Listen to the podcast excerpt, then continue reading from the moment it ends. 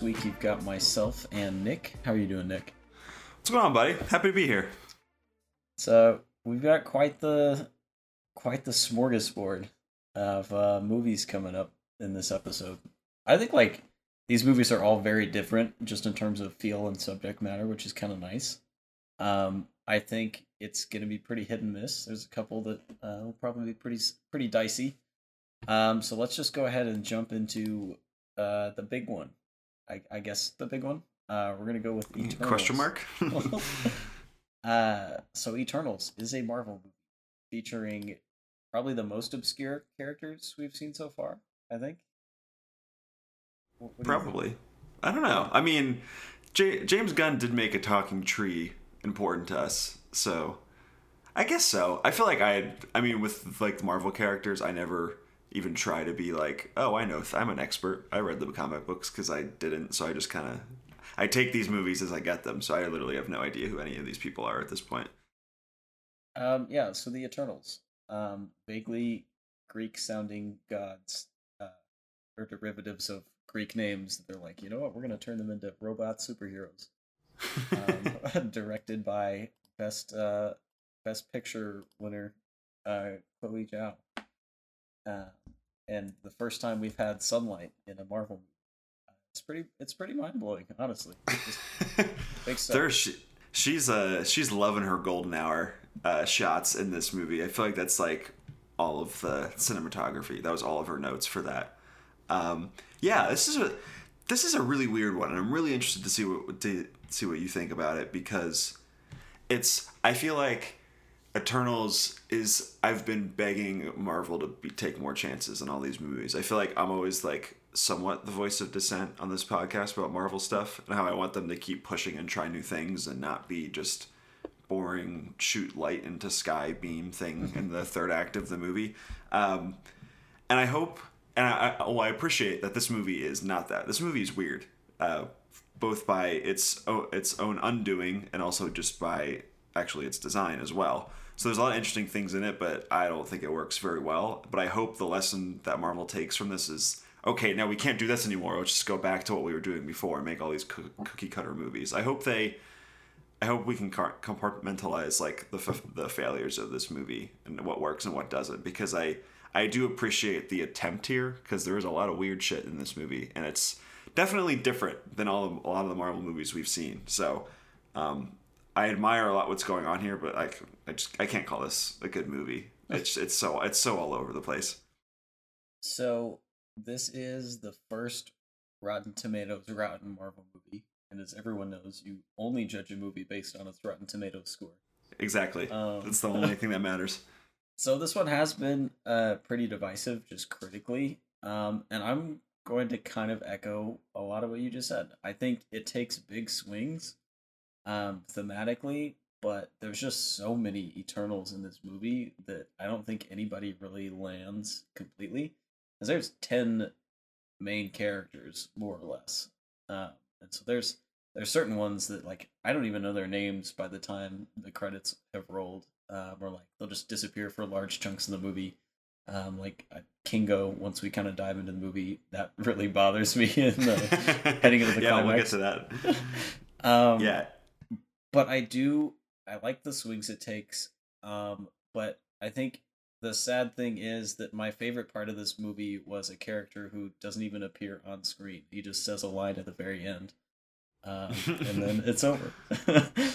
yeah, my well, not my favorite part, but I think the the the uh, role that kind of sets all this up here, or kind of sums it all up, is just Kit Harington being in three scenes at the beginning, and then he's on Facetime, and then he makes he makes a King Midas joke, and then at the end of the movie, he's like, "Oh, I should tell you, I actually have a pretty interesting backstory," and then the movie's over, and then so that's he's just here for whatever's going on later in Blade and all that junk. Um, but yeah, this this should have been a TV show. There is so much in this movie and I feel like even with like the success of like Loki, which is one of the recent Marvel projects that I really like. I think Loki's really cool. Uh, and just like like you said, there's 50 main characters in this movie, and this movie's already two hours and 40 minutes, and it's cramming so much and bouncing across so many timelines and going back and forth to ancient Mesopotamia, then coming back to present day, then for some reason going back thousands of years again for no reason. Like the editing is all over the place, and they're they're jumping to all these different times. And yeah, for a lot of like large swaths swaths of this movie, I have no idea what's happening. Well, I can kind of understand, but you really you really have to squint to see what they're going for. Um, and yeah, it's it really just does a disservice to all these characters who I think in a different movie or a TV show, I think a lot of these characters do work a little better, but it's just yeah, it's just it's so much. I don't know how you even accomplish it. I, it from what it sounds like, it's it sounds like the production in this movie was really tough. Um, it's well known that when Kevin Feige visits the set of one of these movies, then that's when there's problems on it, and he was on the set for this movie quite a bit because they were just juggling so much. And that's not to say like anyone was being like difficult or anything like that. It just seems like this was just a really hard task to make this movie, um, and it kind of it comes across that way. It's just it's just all over the place, and there are like little moments that I really really like, and character choices that I think are really cool. Um, but yeah, it's just all that's just kind of drowned out by just so much noise. Yeah, um, I I'm gonna agree again. um, do we, let's jump into spoilers. Let's do some spoiler yeah. stuff. So uh, I, I first off want to say the best thing about this movie is that I will never have to walk into a movie theater and hear the words "Fall Collection IKEA" ever again. That part of my life is over, and I'm so relieved. I love Brian Tyree Henry. but that's a that's a tough line to have to deliver by um, him. He, he's such a good actor, but that was just yeah. but talking great. about the humor in this movie, I this movie wasn't very funny. Like even when they're going for laughs, anyone that wasn't Kingo or uh his valet's name is uh Baron, I think. Um I I wasn't humored at all. But I did like that this wasn't like constantly quipping and we had like, characters that weren't just, you know, some kind of carbon copy of Iron Man somehow. Um, which I really liked because even with Black Widow and with Shang-Chi, we still kind of had that same character type and just tone to the movie. I think Eternals does feel really different than anything we've seen movie wise from the MCU. But I think overall, um, the MCU did some pretty good TV this year, and the movies have felt really flat in comparison. Black Widow, and even though I liked Shang Chi, uh, you know, I both kind of have the same problems with the back half of that movie. Um, and then Eternals kind of completes the trifecta of not living up to the hype. So maybe Spider Man will turn things around. Um, yeah, maybe. But it's just yeah, it's it's really paled to the longer form, more intricate, like personal stuff they've been doing with Loki and with uh, WandaVision and with the Falcon and the Winter Soldier, even. Yeah, like it's. I think this movie's really interesting in because what they're going for, you know, is they're basically they're all these Eternals. They've been sent here to fight these deviants, that, that which are just awful. I thought we were past the C. I thought we were past the CGI dog thing like a demon dog thing in superhero movies, but I guess we're not. But those were just like the worst. But um, yeah, like they're here to to fight off the deviants, and they've been sent by this, this big celestial thingy. Um, and so the entire movie is basically them questioning their own god, which I think is really fascinating. You know, that's like an actual an idea that I don't think Marvel's ever tried to even approach in their other movies. It's just been a lot of quipping, which I do like in a lot of instances, but that's something really interesting, right? There's something almost spiritual to that, and I think Chloe Zhao is very much like a. If you've seen The Rider, even Nomadland, she's a very spiritual filmmaker. It's kind of she's kind of like Terrence Malick, where it's like there's a lot of blades of grass wisping wisping in the wind kind of thing, kind of that that kind of feel to her movies, and I admire those approaches to stuff. But yeah, like you said, like when people do try to start making jokes, it just feels weird. Like even Kumail as Kingo who I liked. It just feels like he's in an entirely different movie than Richard Madden just being like somewhat depressed and stone and like stone faced the entire time,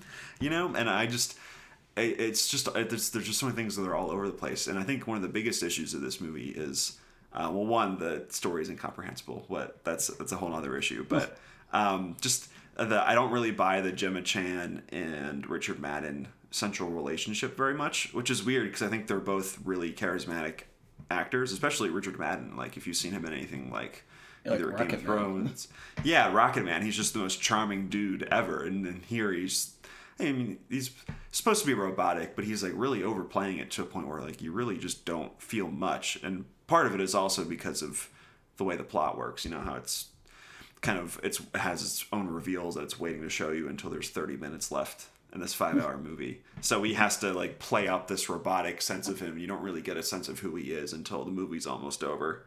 But yeah, it just like Richard Madden and Gemma Chan's character, they just don't feel very well drawn. Like I just I don't really can you can you explain what Sersi's uh like powers are like i don't really know what she is as a character after spending after spending so much time with her that's a pretty big problem right yeah and i think there were just some editing things that made um, Ikaris, Richard Madden's character, feel just really confused by like who is he? What does he actually want? What is he actually feeling? Like the big reveal for him that he's the one that killed uh, Ajak is Salma Hayek's character, I believe. Yeah. Um, comes right before the surprise reveal when uh, Sersi and all the other Eternals find out, and I was like, why would they not drop the surprise reveal first because it really tries to like play on this tension where all the Eternals are like, "Whoa, what?" Um, but as the audience, we've already known he's a bad guy for like 15 minutes at that point. Um, so there's just like no weight to his decision. I don't, I don't really understand what any of his motivations in this movie were to begin with, because it's like, um, you know, they're there to to birth another celestial, and he knows that. Salma Hayek knows that. Nobody else does. Um, and then the ultimate choice is like, well, do do we potentially create billions of lives, or do we save the how many people are on Earth? Like eight billion people. Um, and so I think, and I think that in itself could be an interesting question. But you just you never really see these characters or understand the way that they're trying to wrestle with it, and especially like Kingo, like when it comes time for him to kind of wait and he's like, well, I'm gonna sit this one out, and then he just leaves. Like just yeah. straight up leaves. He's just not in the third act of this movie, and it's so weird because they're set, they're setting up that they have to set up that weird Unimind thing to like to fight against the Celestial. So you would figure that they would need him to do that, right? But he's just but he's just not there. So it's like, wait, what is happening?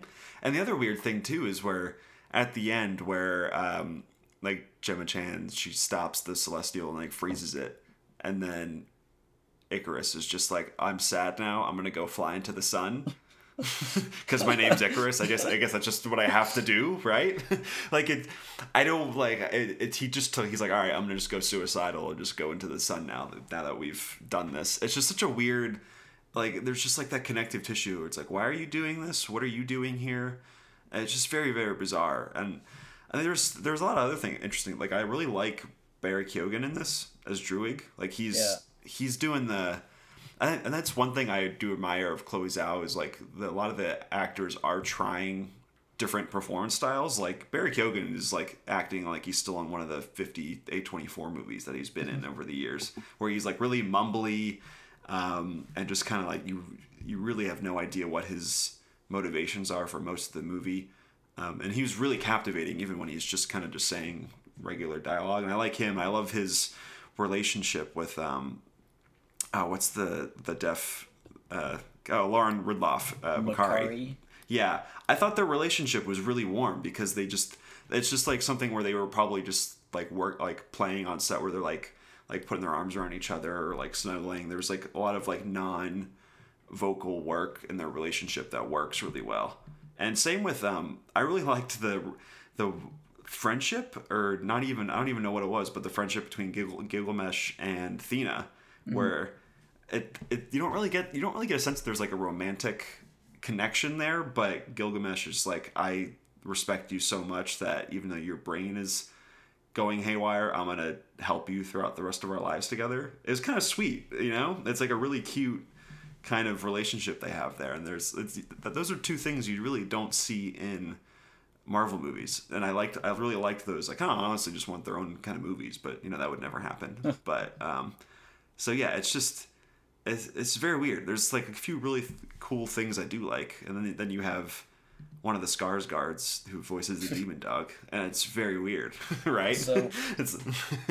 I feel like you could have cut the deviants out of this movie entirely, and it wouldn't. Oh, have absolutely. Changed. Like because at a certain point, they're they drive like the very first act a little bit because they're like, oh, the deviants are back. Let's go assemble the the super team and, and take them all out.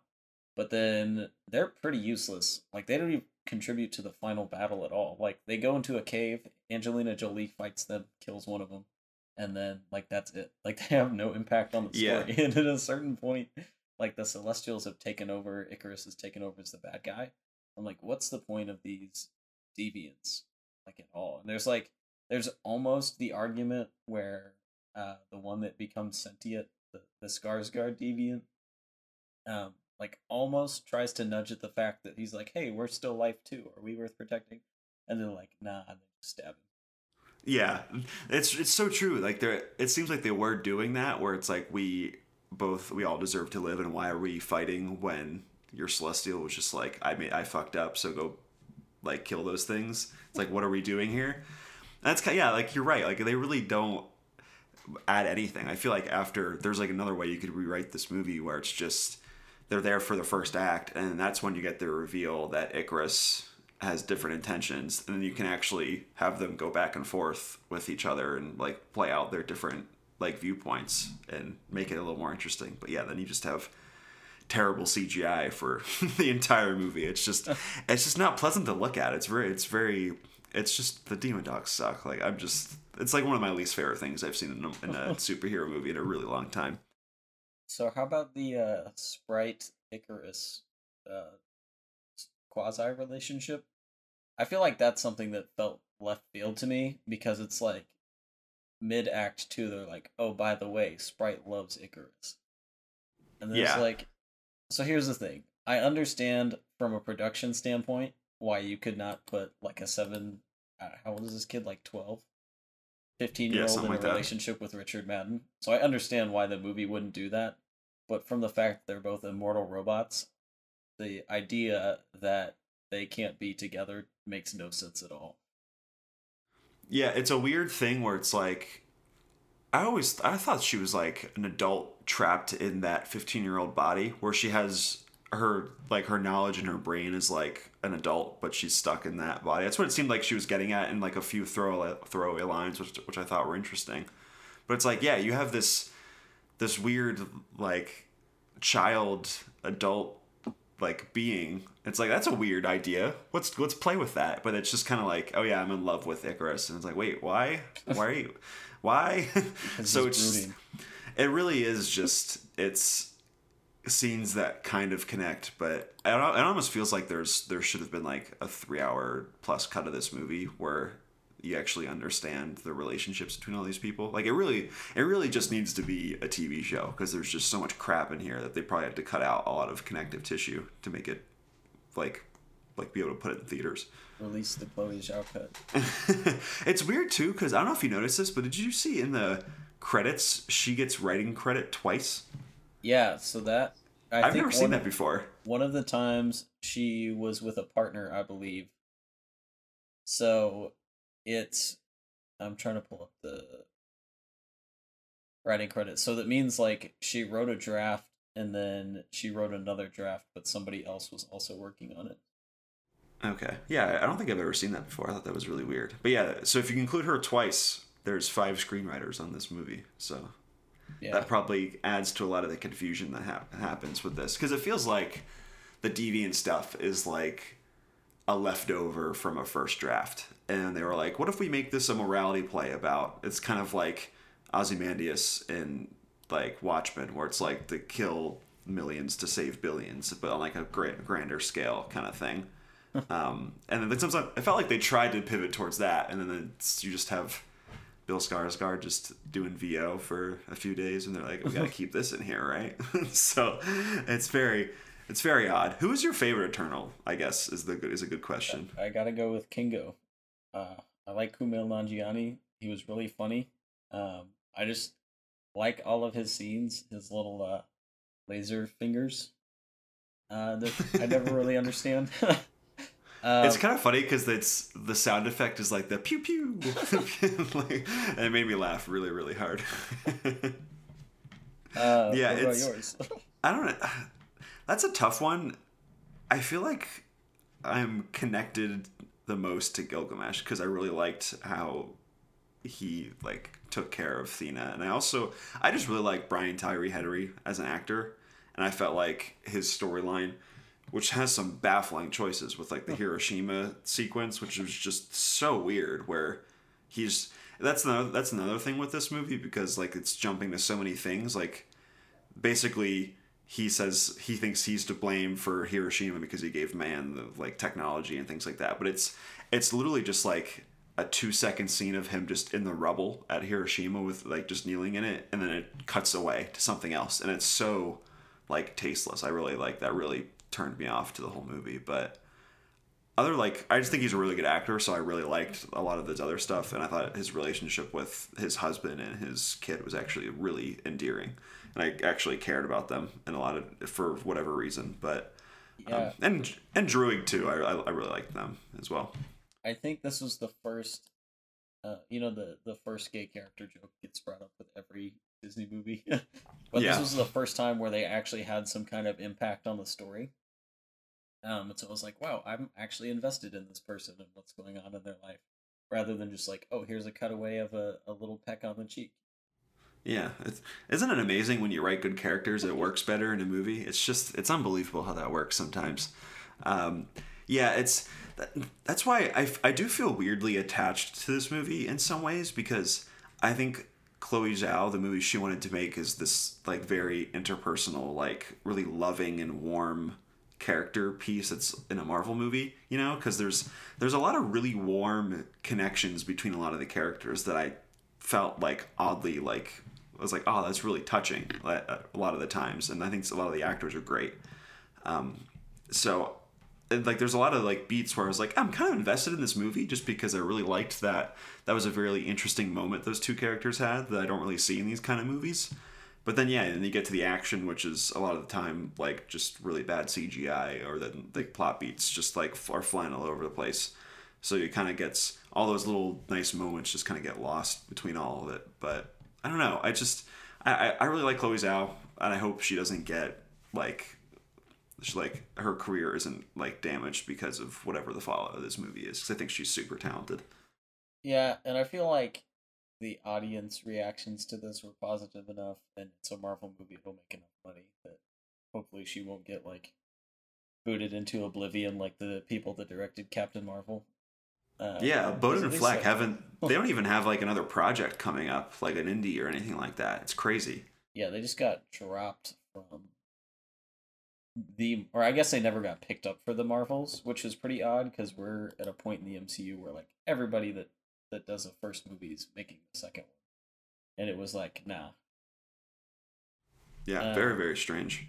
But I feel like she also still has the uh, best picture, best director hype.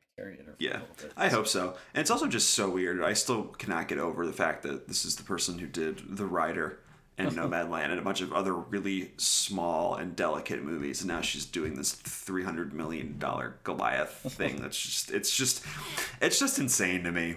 But um, yeah, it's just uh, it, there's a lot there's a lot of little stuff I like in it, and um, weirdly excited about the two stingers, which I guess we should we can talk about. But um, yeah, it's just I don't know. It's there's a lot of the stuff that's it's weirdly captivating, but it just it's I I don't know. It, it, it's not good. It's not a good movie. yeah. Uh, let's get into the stingers. Uh, Harry Styles is in the MCU as uh, Thanos' brother, named Star Fox. Not the sure. Star Fox. Uh, I was disappointed. I was expecting like Star Fox from Nintendo 64 to just barrel roll in there, but I guess we can take the lesser of two Star Foxes. Um, so I don't really understand how any of that works because Thanos very much doesn't look like an Eternal. Um, mm-hmm. I did like Patton Oswalt as a little like teleporting troll. I thought he was kind of funny. Yeah, uh, this is drunken troll, right? Yeah, it's good. And I think now that they've kind of established the idea of Celestials and Eternals and just like the bigger cosmic Marvel universe, I think the inevitable Eternals two. Uh, they can't even just call it like Eternal Eternals with an S. Like Eternals would be a great sequel. Mm, good, but very good. Eternals is. Um, but I think they'll have a much more streamlined Eternals two. Um, I, I think the setup was pretty promising, at least plot wise, to be like, okay, this is gonna be a lot more focused second time. And it feels like, I mean, with that stinger, it would be like an entirely different tone, which would be mm-hmm. weird. Which, I mean, if you're Marvel and you say, like, oh, this movie clearly wasn't that successful, I mean, you have to pivot in some ways. And so maybe that means they go back to the more jokey stuff, which, you know, it's, it gets tiring sometimes, but when it's done well, it's done well. Guardians movies are really lovely. Um, it works, it works. Really, yeah, it works, it works, you know? So, and I like Harry Styles. I like his music. Uh, I thought he was good in Dunkirk as that as that douchebag soldier. I think I think, and he's in that uh, the the the Olivia Wilde movie with Florence Pugh, Don't Worry, Darling. So he's in that. So he's getting picked up for a lot of stuff. So he has got he's got something, I guess. And apparently, from what I understand, the Star Fox character is like this big like sex symbol in the Marvel universe. He's uh, he's played that way. He's like their version of Cupid, from what Wikipedia still. So he's so like I feel like, I feel like that makes sense, Eros right? Is Aphrodite's son, I think, if I remember my mythology, and that's who he's based on. So that would count. Okay. Yeah, I feel like that. That's pretty good casting then. So why not? Who cares? Let's do it. Let's see what happens. I mean, I would have picked Paul Walter Hauser, but doing his Cockney accent from Cruella. I just, I just that'd be great. in every movie. yeah, it's true. Why isn't he? I feel like every other actor is in the MCU. I feel like it's it's overdue at this point. He's in the, he's in the Disney lineup Ooh, after Cruella. He could be in Fantastic Four. As what the he could Doctor Doom? Thing. Sure, uh, that'd be good. I think he'd be a funny thing. That'd be pretty good. I'm ready. Come on, Paul uh. Let, let me pitch this to Feige real quick. um, but then the second one was the one that I was like, oh yeah, because uh, a more Kit Harington because he really doesn't do a whole lot. Like this whole movie is just to set up whatever movie he's actually in. Yeah. Uh, I cannot stress enough how dumbfounded I was when I was like, oh, he's just on FaceTime and he's not going to be in this movie again. It's just, it's unbelievable. Uh, but it sets up him and it sets up Mahershala Ali's Blade, which that was, I mean, that's kind of sad because that was my favorite part about this movie was the guy who says one line off screen. But I was like, oh yeah, well, you know, you left you left on a high note. Made you feel good coming out of the theater. That's all that Marvel needs, right? You sure. you a, you didn't you, you, didn't hate your time with the actual movie. Then they keep you enticed with the the stingers, and you just you keep going on the hamster wheel. You're coming back next time. Because uh, Blade starts filming next year, and this was like Mahershala won Best Actor, and then was like just showed up to Marvel and was like, "Hey, we're making a Blade movie." And Kevin Feige was like, "Sure." That sounds great. Same as uh, Rami Malek, just winning his Oscar, then just going off and being the weird poison merchant villain guy in uh, No Time to Die. yeah. Lucifer Satan, the, the the villain from No Time to Die. uh, but yeah, that is Eternals. Um, but yeah, I feel so. Where would you rank this among the three Marvel movies so far this year? Um, it's probably it's definitely last.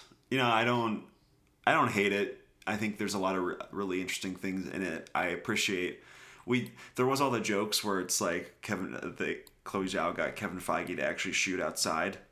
and then Kevin Feige was going crazy about like, oh my god, she's doing amazing stuff with this movie. She's actually shooting outside. But there is like an interesting tactile feel to this movie in a lot of scenes, and I feel like that's from like her insistence on doing that. And so I liked the when when there's not like the the fighting scenes which are done by the secondary directors anyway at Marvel. I think there's a lot of like really well staged scenes that actually happen in the real world, which was nice. Um, but yeah, it's just it just doesn't really work that well. Um, I'd probably then I'd probably go Black Widow, which is a movie I really just forgot existed until just now that you mentioned it. Um, and then I would and then I would do Shang Chi just because um, just Tony Leung is just a god, and so that's that's all I need for an, for a movie to go well. Yeah, I would actually probably put Black Widow last because Black Widow I think is more coherent, but it's really really basic.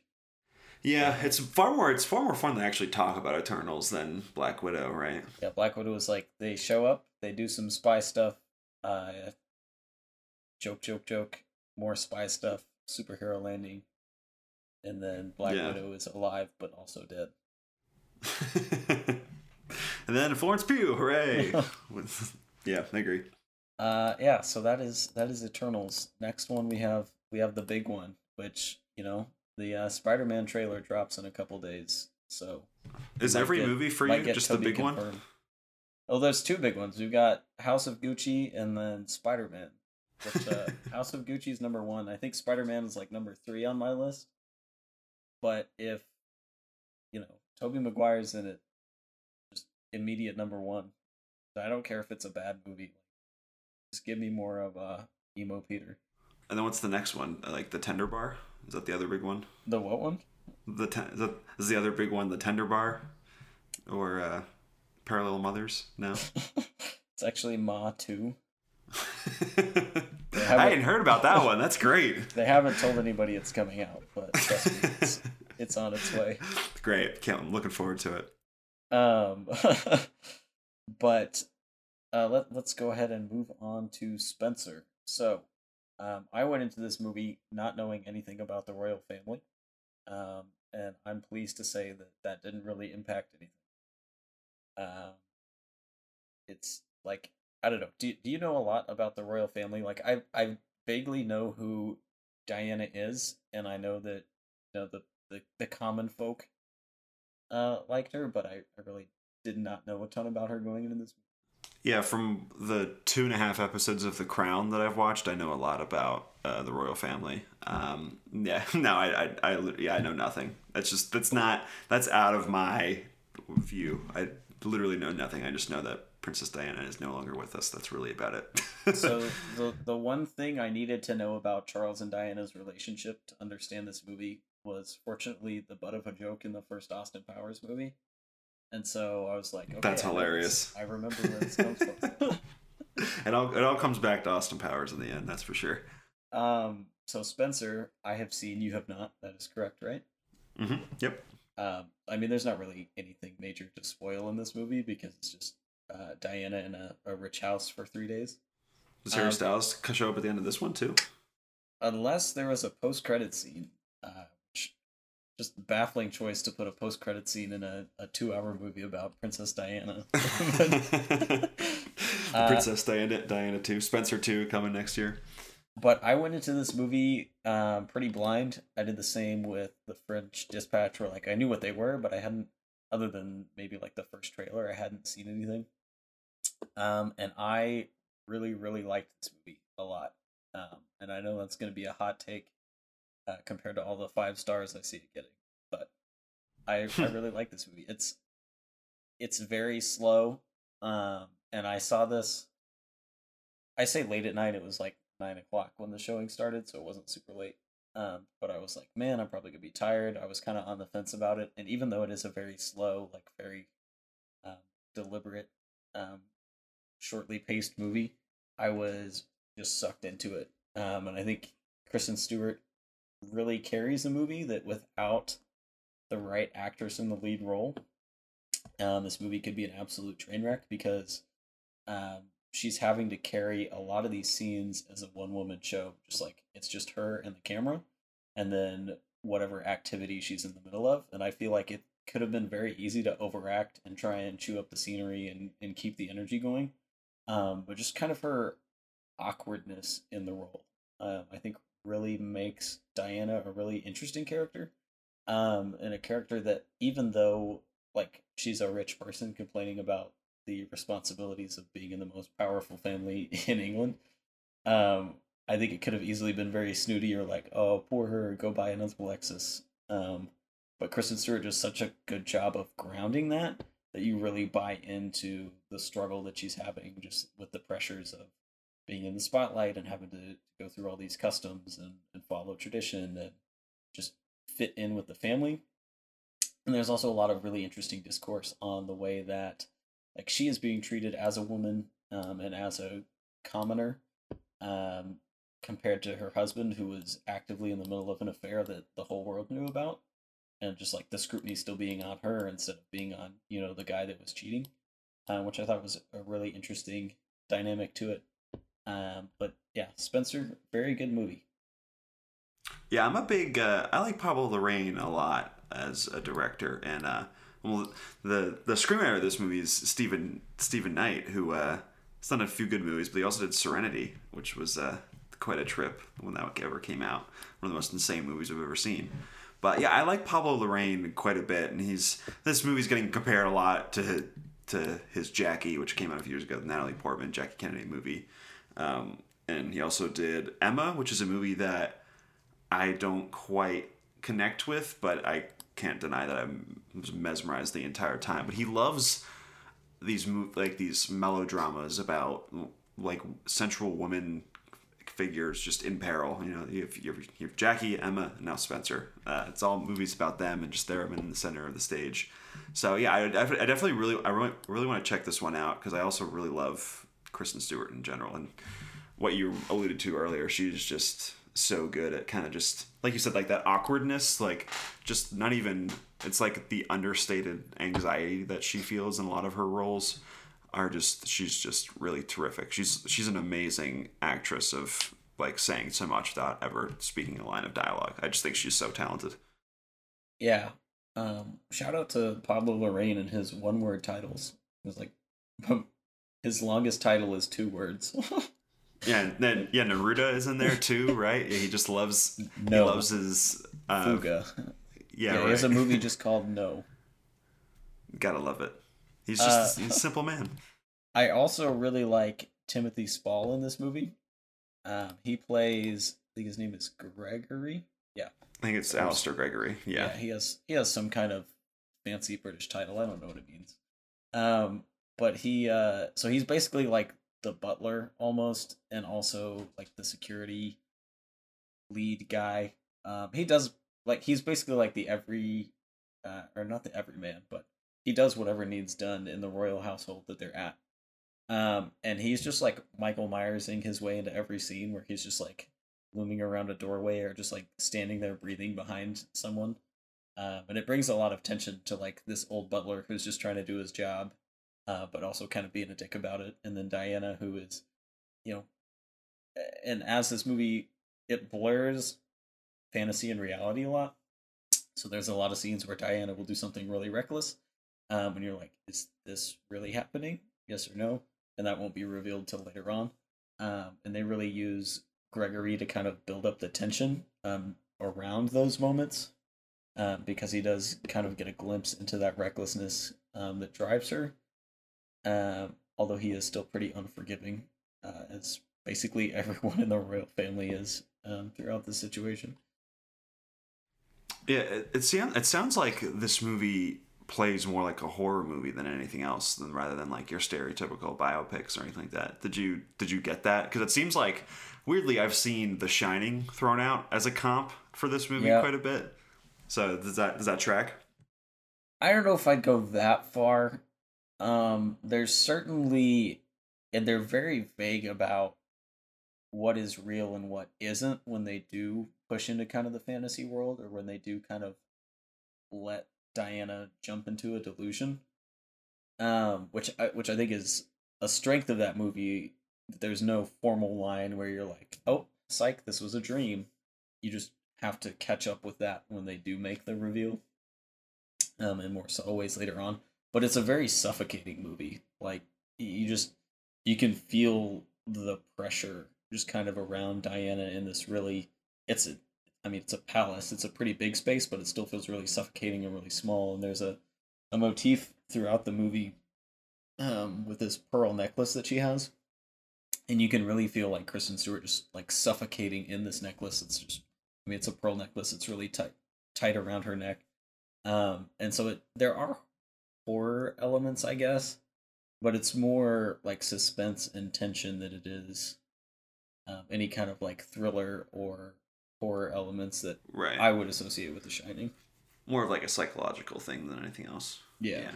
That's cool. Like yeah, I really, I yeah, like Ma exactly. uh, yeah, I really, I really want to see this movie. I, have been looking forward to it for a really long time because because I feel like ever since the first trailer came out, it's been Kristen Stewart for Best Actress, ever, ever since, right? So, I, I, I mean, she's one of my favorite actresses, so I, I can't wait to see it. Yeah, and I mean she really does carry this movie because there are long sequences where it's just her and in the room, uh, where you don't have any other characters butting in or like adding commentary. It's just her having to process all of these bigger ideas just through what she's able to do with her face and props. That's awesome. Yeah. Shout out to acting. Shout out to acting. You you keep doing it once again and again. Um, but yeah, that is Spencer. I would would recommend it. Um, you know, I whether or not this thing will be a financial success, I don't know. It's got a twenty million dollar budget, sitting about six point one million right now, so it might be kind of an uphill climb. But I'm sure the uh, the Academy Award hype will will push it over the edge. Yeah, this is always, even though I haven't seen it, so this movie's always struck me as it probably won't contend anywhere besides Kristen Stewart and Best Actress. It it seems like it's just it's a little too odd to really fully contend in other places. Maybe production design and or cinematography and stuff like that. But that's always the kind of what, what how it, this movie struck me from afar. Actually, you know what this movie reminded me of the most, and not just because it's about royals, uh, but the favorite because there's no. similar themes playing out. I think the favorite is much more comedic and much more um like lively in its fantasy. Um because you know, obviously it's not pretending to be a real story about Princess Diana. Uh, but there's just a lot of similar motifs um, with uh, Emma Stone's character in that movie that I was like, okay, yeah, there's similarity here. No fisheye. I like it. no fisheye lenses. Damn, that's tough. I, I, I hate to break it to all the people that were really hoping to watch this movie for the fish eye angles. There's none. You've disappointed a lot of people. Um, so that is Spencer, and then we'll move up to Netflix's biggest supposed release ever, and that is the much anticipated movie that I first learned about two weeks ago, Red Notice, which I did not see, but you were kindly enough to take the bullet for. Yeah, out of the movies that well, only one of us saw, you won this week because Red Notice just sucks. It sucks so hard. It's it's directed by uh, what's the dude's name? Marshall Thurber Rawson. Rawson. What's his name? Rawson. Oh, Rawson Marshall Thurber. Got it. Um, he was the dude who directed The Rock and Skyscraper, which is the most average movie I think I've seen in the past five years. That movie just kind of works. It's there. You, you get what you see saw on the tin. It's not too amazing, but you know it's fine. It's Die Hard with The Rock, and that's kind of about it. Um, so this is a rock with I guess, one leg. Right. So I guess we're now uh, he these these guys are boys because we have we have Thurber and The Rock teaming up again, and this time we also have Ryan Reynolds and Gal Gadot in the cast too, which is really cool um, on its face. But yeah, this is a this is an art heist movie, which you think, all right, The Rock, Ryan Reynolds, Gal Gadot in an art heist movie, that sounds pretty good, you know. Um, but no, this movie is is not good at all, and it's basically uh, The Rock is this FBI guy who's tracking Ryan Reynolds, and then they both have to team up through all shenanigans to beat Gal Gadot, who's another art thief. So that's that's basically it. They're just kind of playing about back and forth off all each other the entire movie, and it just really is not fun at all. It's it's really just an excuse for Ryan Reynolds to just like improv the entire time. And I've seen a few interviews with Reynolds where he made the joke where he's like, Netflix lost a lot of money on me just by joking on set. And um, obviously he's joking, but you really get the sense that he's just coming up with whatever. And um, Thurber, the director, is basically just like keep going, like keep saying things, kind of like the like when Melissa McCarthy movies go bad, and you can just see that she's just like really straining to kind of come up with fun little quips to say. And it seems like that's just Ryan Reynolds' entire character. Honestly, it was pretty annoying. Like there's a few like it's Ryan Reynolds. Like there'll be a, there's a fun there, there's some smarmy like one liners that he gets off, and it's like oh that was unspe- unexpected and funny, but it's just he's just really obviously like he's just trying to come up with whatever to kind of try to save this not really fun script. And then I just like I've never really thought The Rock or Gal Gadot are super funny people, like super funny actors. I think The Rock is charming and he can deliver his dialogue pretty good, but I don't. I would never say he's like an amazing comedian personally. Um, so he's I think he's really struggling the entire time to keep up with Ryan Reynolds. I feel like they're just on different wavelengths the entire time, and he seems just kind of wooden the entire movie. And then this is, and then for Gal Gadot, this is just not the movie for her. I just, she, I, I've never, I've never thought she was the best actress. You know, I think she's like very well used as Wonder Woman, and she has that kind of, she has a really good personality. I think it's just as a as a as a person and as a performer for that kind of for that kind of role as that like larger than life god like superhero. But here it's like she it's like her role. She's like the big villain and she's like trying to ham it up and do one liners along with Ryan Reynolds. And she it's just not that's just not her speed, you know? That's just not what she's best at. So it's just a lot of just pretty bland back and forths and then the script is just super lame. And then it's it's one of those like lame thief movies where at the end there's five different double crosses where it's like no i was playing you the entire time and it's like no but i was playing you the entire time and they do the thing where like the reveals then they go back and show like footage from like a thing where it was like like this is how the double cross happened but you would have never known that. Like it's just like a lame thing that the the film just kind of just kept from you in the end so that have to have some kind of suspense throughout it's just it's just not a very good movie you know? It's it's it seems like it was like a pretty penny to make this thing and from the way it ends they're definitely going to try to do more of these but it's just it just doesn't really work, work very well. It's it's just know, just like tired quips, and then Ryan Reynolds makes a joke about Indiana Jones because they're in one time there's they're in a tomb, so he's just humming. He's just humming like the Indiana Jones theme when they're down there, and it's like okay, got it, cool. Um, so it's just it's just it's not very good. It, it's got some. I like that there's a fun action sequence in the first act with like some scaffolding that Ryan Reynolds, Ryan Reynolds is jumping off of and things like that and so that was kind of fun, and, and I was excited. But the rest of the movie is just kind of it's kind of lame. I feel like it's kind of par for the course for what Netflix originals are at this point, where they're just kind of, ooh, we have these stars. What could this be? And it's just not a very good script. So hmm. that's Red Notice. It's there. They uh did do an interesting thing for the marketing of this movie. I don't know if you heard about that. Not at all. Please tell me. They uh so Ryan Reynolds was slated to appear on Jimmy Kimmel Live and Will Ferrell was slated to appear on Fallon. And so without like announcing it, they showed up in each other's place and then answered questions about the movie the other one was in. That's pretty funny. So Will Ferrell's like sitting in the chair in Star Wars pajamas pretending to be Ryan Reynolds and then Ryan Reynolds is like, I'm only answering questions about like whatever show Will Ferrell was there to promote. That's hilarious.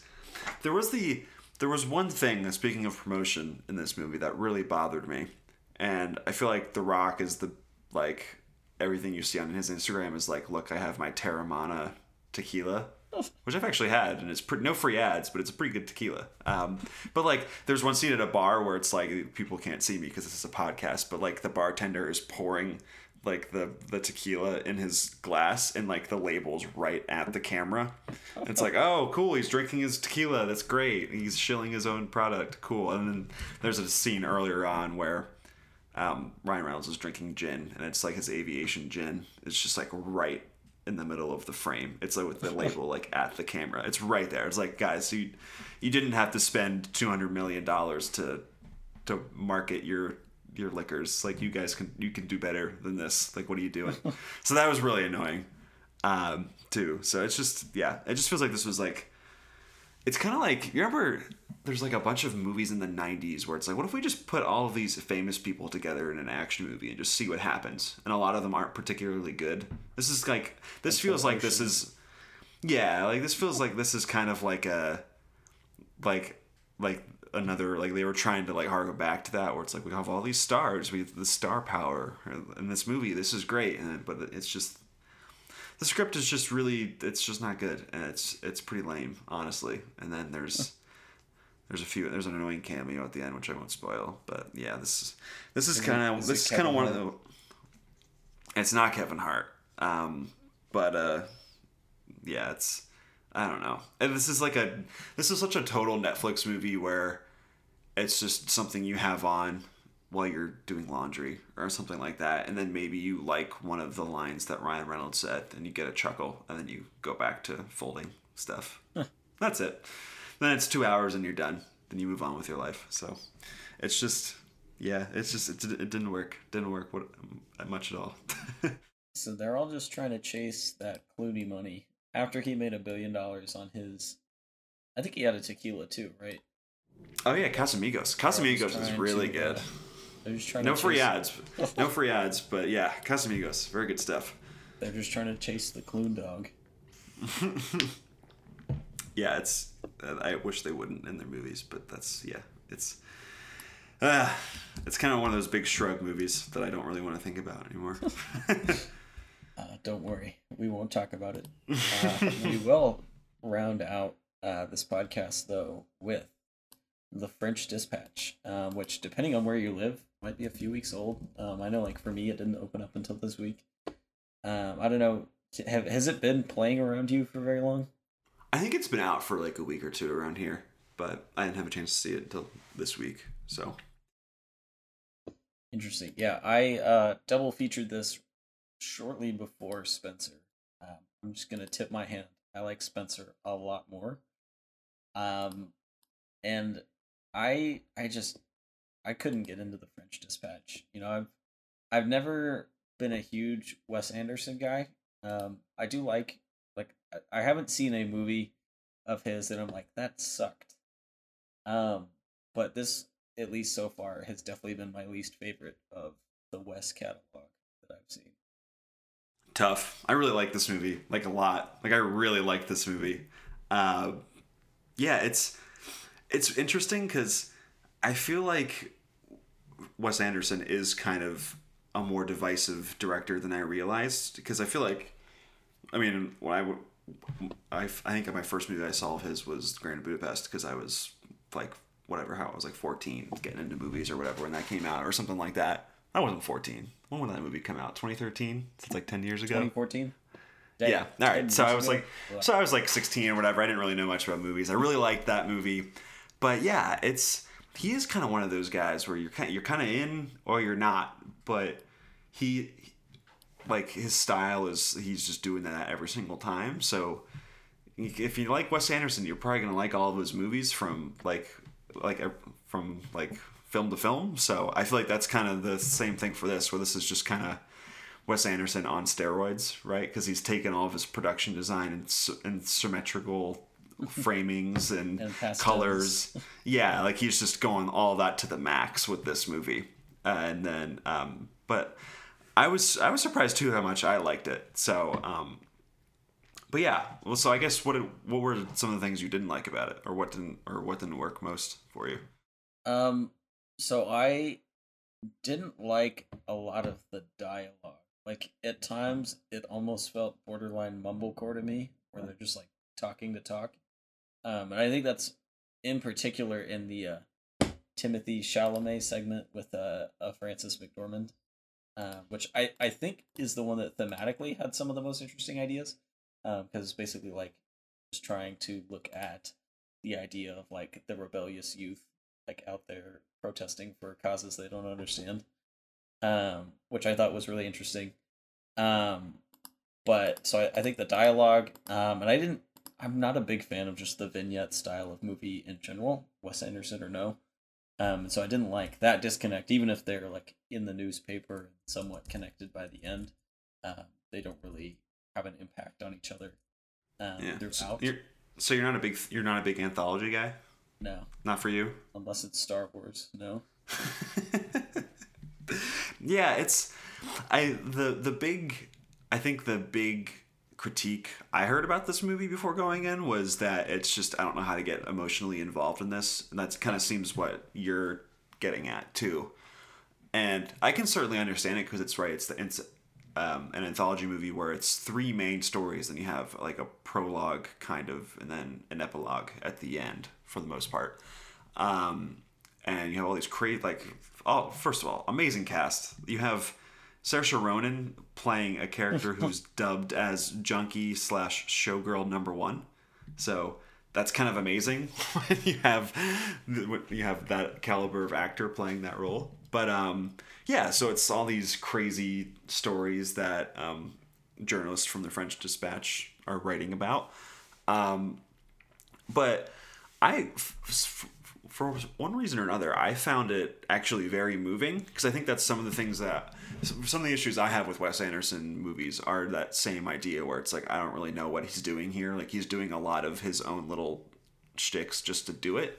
But here, I thought a lot of it was very moving, especially the Jeffrey Wright uh, section, which was the the food one mm-hmm. at the end, where there's um, there's a, there's a few lines in there where he's it's kind of like they get to the point where it's like why do you do this like why do you live this life and he's just or he's like why do you love food so much and he's just kind of like I mean, he says it really lo- loquaciously because everyone in this movie does, but he's basically like, I'm really lonely, and food is like kind of the one solace I have in life. And it's like the one thing that brings me comfort. I just thought that was just so thoughtful, and it's just Jeffrey Wright saying it. So he's just amazing, and he's his character is gay, and he just he doesn't have like he basically is just a loner. He like all he has is the journal, and that I mean that's all that, that these characters have. That's like all their all their lives are. So they're trying to figure out like trying to find some kind of meaning in what they do. So I just thought it was just so touching to see his story play out. But I think I think probably you have maybe you have this feeling where I feel like Wes Anderson is dressing that up in a lot of his Wes Anderson-y stuff, where like people are like with him saying that I'm like I'm sad, like they're saying it in like 10,000 different words that are all yeah. like many syllables long, you know? And like they're really making a point of being as like loquacious as possible. So, um, I can totally see why it's not your bag, but I there was just a lot of stuff in here that really that really moved me for whatever reason.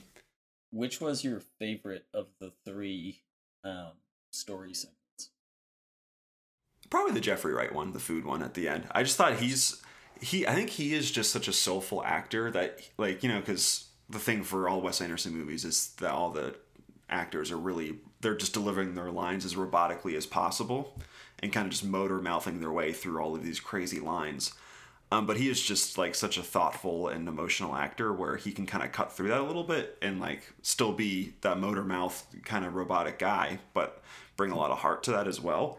So I really like that. But I liked them all honestly. I thought they were all pretty funny. There's one one moment that really stuck out to me in the in the first one with um, the uh, Benicio del Toro painter in uh, in prison, where there's like a there's like a card that comes up and says three years later, and then he meets with Adrien Brody's character, and Adrien Brody's character goes, "Hey, it's three years later." What are we doing? I thought that was for whatever reason that really stuck with me. I was laughing really, really hard when that happened. But um, I thought there was a lot of really fun little morsels to get from. I sound really douchey saying that, but there was a lot of really fun things that I liked in a lot of these, um, in all of these stories that, that I thought were pretty thoughtful. I don't know. Yeah, I think for me, my favorite was the artist one in the prison with uh, Benicio and Tony Revolori just like showing up for his little 30 second transformation. Yeah, it's amazing. It's just it is really fun where there's just amazing actors who just show up for two seconds and then they leave. Bob Balaban um, and Henry Winkler in that sequence. Yeah, it's really, really, really good. I think there's a there's a weird the one thing that I've never been able to reconcile with Wes Anderson movies is that he just like loves killing stuff, but being so like blasé about it where people will be like, "Oh yes, uh, I like French things." Then also, I beheaded three people yesterday, or whatever. Like, like he he loves killing animals in his movies too. I don't think there's an animal killing in this movie, but in a lot of his movies, yeah, there's, there an, was. there's animals dying. Which one? When, when was it? Uh, Tony Revolori killed something. Oh, that's right. Uh, You're right. Well, he, he loves killing it. He yeah. he loves killing animals. so that's one thing where I've never been able to be like, "What are you, what are you doing there?" Like, what's the deal here? But I think it worked a little better with the Benicio del Toro character because that guy is just. I mean, it's like there he's being dressed up in all this fanciful dialogue and whatnot, but he's just such a troubled guy who's like, I really don't know what to do with my life, and painting is kind of one of the one thing that actually makes me feel a little sane, and the fact that Adrien Brody's trying to profit off of it um, is really hurtful to him. So I feel like there's like a lot of, and a lot of these characters, there's a, like a lot of like depressive, like really thoughtful ideas in them that are dressed up by like the Wes Anderson pastels and fanciful language. But I do think, and, and some of it's moving by so fast that it's hard to catch up on it. But I do think that there's a lot of emotion hidden, hidden underneath a lot of these characters and these stories. So, yeah, I uh, I don't know. It's just not for me. Uh, I liked uh, liked Willem liked Willem Def- liked Willem Dafoe in his in his chicken coop the chicken coop for like two seconds. um, I did like the animation sequence um, towards the end of the the police commissioner one. Uh, yeah, like that was that fun. Style of like mimicking like a New Yorker cartoon, uh, but making it into this moving animation. Yeah, we should touch on how crazy the production design and also the art direction is in this movie. Because even for Wes Anderson, it's just it's outrageous. Like there's, I mean, all of like the matte paintings and drawings that he uses in his movies, which make like a weird, surreal, like look to all of his, everything that happens in his movies. But then this movie, like he's even he's switching between color and black and white, like all throughout this movie, and he uses it for some in some really cool and interesting ways. I thought, and there's also like he's a really he's got those locked off shots where it's you know it's like very symmetrical. But there's been there's a few moments, especially in the uh, and the, the the young revolting revolters section with Chalamet, where he uses a little more handheld mm-hmm. stuff, which I thought was really interesting. I, I don't think I can't remember the last time I saw him use that in a movie. Uh, so I thought there was like a lot of really interesting designs that he was using, and like neon lights and everything that I thought really kind of served a lot of the stories really well. I thought that was really really cool, especially with the paintings because you see the paintings like in like black and white, and then like he he presents it to you in color later on to get the full effect of it. I just I thought there was a really like a lot of awesome choices that he made. I really like the character of Lieutenant Nescaffier. Oh yeah, the chef. I love the chef, and especially that. That's that that last line where yeah. uh, Bill Murray Bill Murray is like, "That's your story. You got to keep that." But that that whole that whole line too, where I don't want to ruin that one, but he's basically like, wow, I never had, I never felt this before in my life. That's kind of crazy. All the stuff I've ever, all out of all the stuff I've ever like experienced, and it, this it wasn't pleasant, but it was new, and that's something. It was just wow, that was like really thoughtful. Um, so yeah, it's just it's really good. Jason Schwartzman's also in there for two seconds. I mean, he's a he's a regular to all these movies, right? So yeah, Wes Anderson does probably the best job of keeping his ensemble together. Like his his players show up for every movie, even if it's just something like that where it's like two seconds and they're done. Like they're, yeah, they're lo- in everything. He loves like Owen Wilson too, and like he has he has Brody come in for every single movie. Yeah, it's just I mean Swinton is in a lot of his stuff too. Yeah, it's really it's Edward really crazy. Norton's, yeah, and all of them. Yeah, Christoph Waltz. How was that? That was fun for the five seconds. He's not in a lot of his movies, but that was. Fun. I was like, oh, that was like one of the big surprises. And he also has like three lines of dialogue. It's really funny.